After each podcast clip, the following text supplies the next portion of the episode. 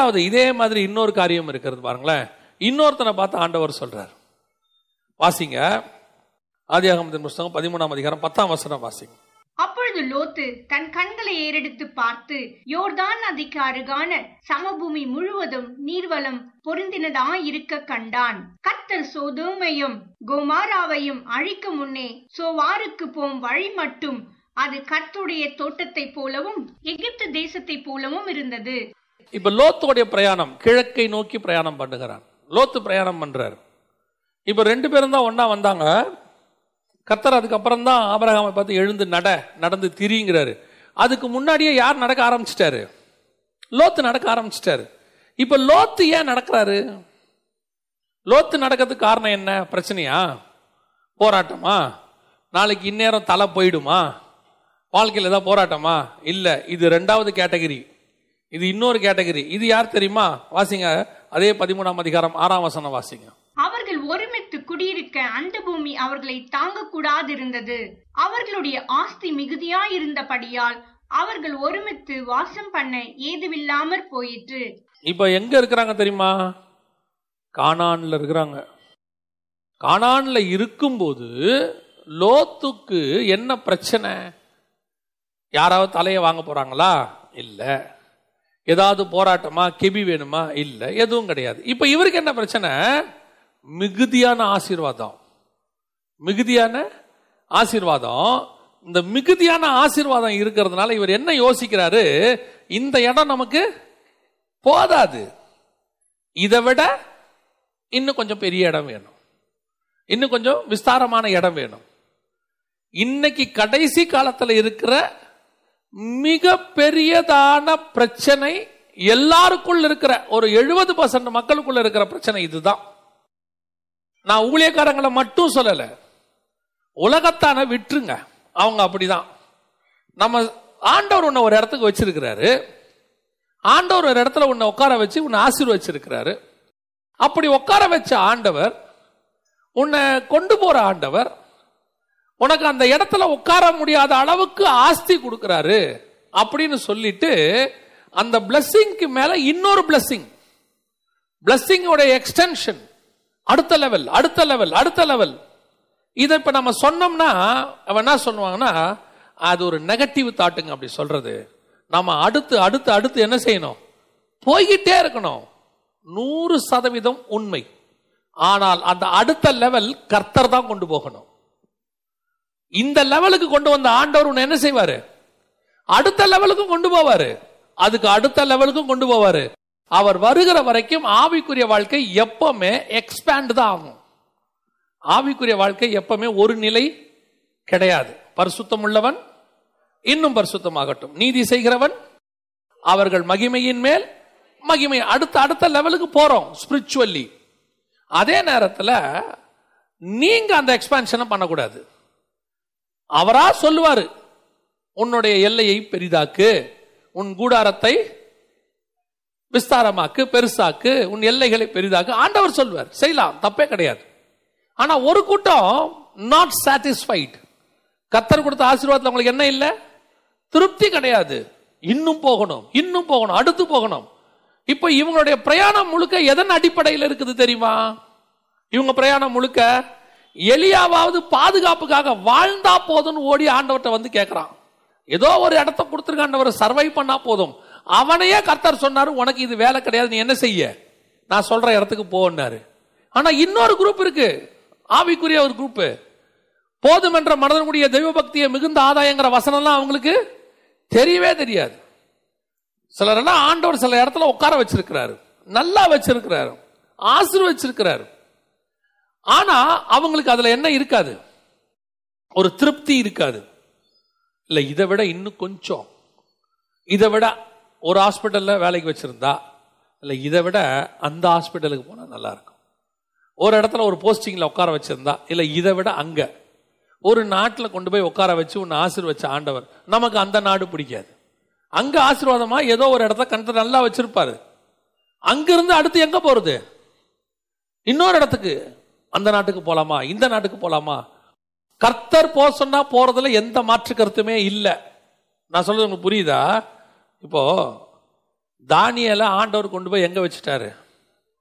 பாபிலோனில் வச்சுட்டாரு. கொண்டு போன ஆண்டவர் தானியேலை கொண்டு வந்தாரா? இல்லை.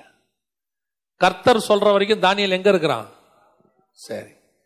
இப்போ பார்வோனுக்கு அடுத்த நிலைமையில யோசேப்பை கொண்டு போய் உட்கார வச்சாச்சு. இப்போ இவங்க எல்லாம் யாக்கோபை அடக்கம் பண்றதுக்கு அங்கே போனாங்க. அடக்கம் பண்ணிட்டு திருப்பி எங்கே வந்துட்டாங்க? எகிப்துக்கு வந்துட்டாங்க. ஏன்னா கர்த்தர் எங்க இருக்க சொல்லியிருக்கிறாரு? 430 வருஷம் அவங்க எகிப்தில் இருக்கணும். இப்போ என்ன பண்ணலாம்? யோசேப்பு பார்வோனுக்கிட்ட, எங்கள் அண்ணன் தம்பிகளுக்கு கொஞ்சம் கானானில் ஒரு வீடு கீடு கட்டி கொடுத்து கொஞ்சம் நல்லபடியாக சர்வை பண்ணுறதுக்கு ஏற்பாடு பண்ணுங்கன்னா அவன் பண்ணுவானா மாட்டானா? பண்ணி கொடுப்பான். ஆனால் யோசேப்போடைய காரியம் என்ன? கர்த்தர் என்னை எங்கே உட்கார வச்சாரோ நான் அங்கே இருப்பேன். அது எகிப்தா, அரபு நாடா, அது வனாந்தரமா, அது பாபிலோனா, நான் நேபுகாத் நேச்சாருக்கு அடுத்து இருக்கிறேன்னா எனக்கு அது தேவையில்லை. என்னை உட்கார வச்சது ஆண்டவர். இப்போ இவருக்கு ஆசை, லோத்துக்கு எங்கிருந்து வந்தோம்? மெசபொத்தேமியா தேசத்திலேருந்து வந்தோம், ஆரான்லேருந்து வந்தோம், கானானுக்கு வந்துட்டோம், அதுக்கு ப்ராமிஸ்டு லேண்டு கர்த்தர் வாக்குத்தத்தம் பண்ணார். 12ஆம் அதிகாரத்திலேயே ஆபிரகாமுக்கு வாக்குத்தத்தம் பண்ணிட்டார். அதையும் தாண்டி மெசபொத்தேமியா தேசத்தில் இருக்கும் போதே கர்த்தர் சொல்லிட்டார். எங்க இருக்குது? அப்போஸ்தலர் நடபடிகள் 7ஆம் அதிகாரத்தில் இருக்குது, அங்கேயே சொல்லிட்டார். அப்போ அதிலிருந்து டிராவல் பண்ணிட்டு வந்த லோத்துக்கு இப்போ என்ன தோணுது தெரியுமா? இந்த இடத்துல இருந்தால் நமக்கு ஒத்து வராது. இது அண்ணனுக்கு வாக்கு பண்ணாங்க, அவருக்கு தான் சரியா இருக்கும். நம்ம என்ன பண்ணணும்? இன்னும் கொஞ்சம் பெரிய இடத்துக்கு போனோம். இப்போ எதை வச்சு இவன் பிரயாணம் பண்றான் தெரியுமா? அப்படி எடுத்து அவன் நிமிர்ந்து பார்க்கறான். சோவாருக்கு போக மட்டும் சோதோம் எப்படி இருக்கிறது? தேவனுடைய தோட்டத்தை போலவும் எகிப்தை போலவும். பிளஸிங். இப்ப இவருடைய பிரயாணம் கிழக்கை நோக்கி எப்படி போய்கிட்டு இருக்கு தெரியுமா? நான் எதை நோக்கி போய்கிட்டு இருக்கிறேன்? ஒரு ஆசீர்வாதமான தேசத்தை நோக்கி போய்கொண்டிருக்கிறேன். ஒரு வல்லரசு, எகிப்துனா வல்லரசு, ஒரு சூப்பர் பவரை நோக்கி போகிறேன். ஒரு அமெரிக்காவை நோக்கி போறேன். ஏன்? அங்கே போகும்போது அது ஆசீர்வாதமா இருக்கும். சிலர்லாம் சொல்றாங்க எனக்கு அமெரிக்கா தாங்க கனவு. சிலர் சொல்றாங்க நான் செத்த அமெரிக்கால தான் சாகணும், எப்படியாவது அங்க போய் இங்க இருக்கிற சொந்த வீடெல்லாம் விட்டுட்டு அங்க போய் யார் வீட்லயோ ஆயா மாதிரி உட்காந்து பிள்ளைகளுக்கு வேலை பார்த்துக்கிட்டு இருக்குது. ஏன் இவ்வளவு கஷ்டம்? உன்னை மகாராணி மாதிரி கர்த்தர் இங்க உட்கார வச்சாரு, நீ ஏன் அங்க போய் ஆயா வேலை பார்க்கற? ஒரு குரூப் இருக்கு. ஏங்க அப்படி? ஏன் அந்த மாதிரி இல்ல, இன்னைக்கு நான் கஷ்டப்பட்டு வந்துட்டேனா நாளைக்கு எனக்கு ஒரு கிரீன் கார்டு கிடைக்கும், நாளைக்கு என் பிள்ளைகள் அமெரிக்கால வளர்வார்கள், உன் பிள்ளைகள் பாபிலோனிலே வளர்வார்கள். இன்னைக்கு அப்படி போனவன் தான் லோத்து. கிழக்கே பிரயாணம் பண்ணி சோதோமை போல, எகிப்தை போல, தேவனுடைய தோட்டத்தை போல, நீர்வளம் மிக்கது, ஆசீர்வாதம், டாலரு, பவுண்டு, யூகே, ஆஸ்திரேலியா. நல்லா தெரிஞ்சுக்கொள்ளுங்க, கர்த்தர் உன்னை எங்க வச்சாரோ நீ அங்க இரு. அந்த இடத்துல இருந்து கர்த்தர் உன்னை ஆசீர்வதிக்க வல்லமை உள்ள தேவனாய் இருக்கிறார். கர்த்தர் உனக்கு எனக்கும் கொடுக்குற தேசம் எப்படி இருக்கும்னு தெரியாது. ஆண்டவர் இப்படி ஆசை காட்டியெல்லாம் கூட்டிட்டு போக மாட்டார். திருப்பி அடுத்த வசனத்தில் ஆபிரகாம்கிட்ட சொல்றார்.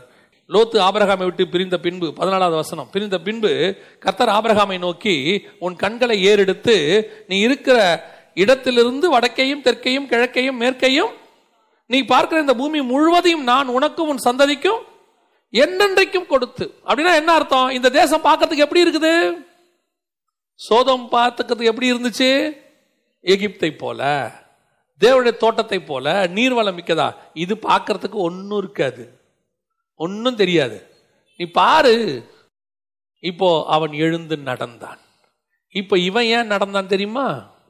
லோத்து கிழக்க நோக்கி நடக்கிறாரு, ஆபிரகாம் எதை நோக்கி நடக்கிறாரு? தேசம் முழுக்க நடக்கிறாரு. அவனுடைய நோக்கம் இன்னும் ஆசீர்வாதத்துக்குள்ளே போகணும், இன்னும் பலகி பெருகணும். ஆனால் ஆபிரகாமுடைய நோக்கம், நான் ஏற்கனவே ஆசீர்வாதமா இருந்தவன், நான் ஆறாண்டிலே எப்படி இருந்தவன்? ஆசீர்வாதமா இருந்தவன். இப்ப நான் ஏன் நடக்கிறேன் தெரியுமா? நான் ஆசீர்வாதத்துக்காக நடக்கவில்லை, என் கர்த்தர் ஒன்னு சொன்னாரு, நான் அதுக்காக நடக்கிறேன். என் நடை கர்த்தருடைய வார்த்தைக்கு கீழ்ப்படிஞ்சு, கர்த்தருடைய வார்த்தைக்கு கீழ்ப்படிஞ்சு நான் நடக்கிறேன், அவ்வளவுதான். இன்னைக்கு நீ எதுக்கு நடக்கிற? எப்படியாவது சவுதி அரேபியா போயிட்டா போதும், எப்படியாவது கத்தார் போயிட்டா போதும், எப்படியாவது. அதுல வர சொல்லுவாங்க அங்க போனதுனால தாங்க நான் இவ்வளவு ஆசீர்வாதமா பிளஸ்ஸிங்கா இருக்கிறேன். நீங்கள் போனீர்கள், கர்த்தர் உங்களை ஆசீர்வதிச்சார். நான் சொல்லுவேன், ஏன் இந்தியாவில் யாருமே அப்படி ஆசீர்வாதமா இல்லையா? கர்த்தர் சொல்லி போனவங்களை நான் சொல்லலை. இதை கொஞ்சம் மிஸ்டேக் பண்ணிடக்கூடாது. வெளிநாட்டுக்கு போனவங்க யாரும் தப்பாக எடுத்துடக்கூடாது. கர்த்தர் சொல்லி போகிறதுங்கிறது வேற. சிலருக்கு வச்ச ஆசீர்வாதத்திலிருந்து அவனால் அதில் என்ன இருக்க முடியாது, திருப்தியாக இருக்க முடியாது. இன்னும் அடுத்து அடுத்த லெவலில் போகணும், அங்கே போகணும், இங்கே போகணும். கேட்டால் அதுக்கு பேர் பாசிட்டிவ் தாட், மோட்டிவேஷ்னல் ஸ்பீச். இன்னும் போய்கிட்டே இருக்கணுங்க. இல்லைங்க, உன்னுடைய பிரயாணம் எதற்காக என்பதை கர்த்தர் பார்த்துக்கிட்டே இருக்கிறார்.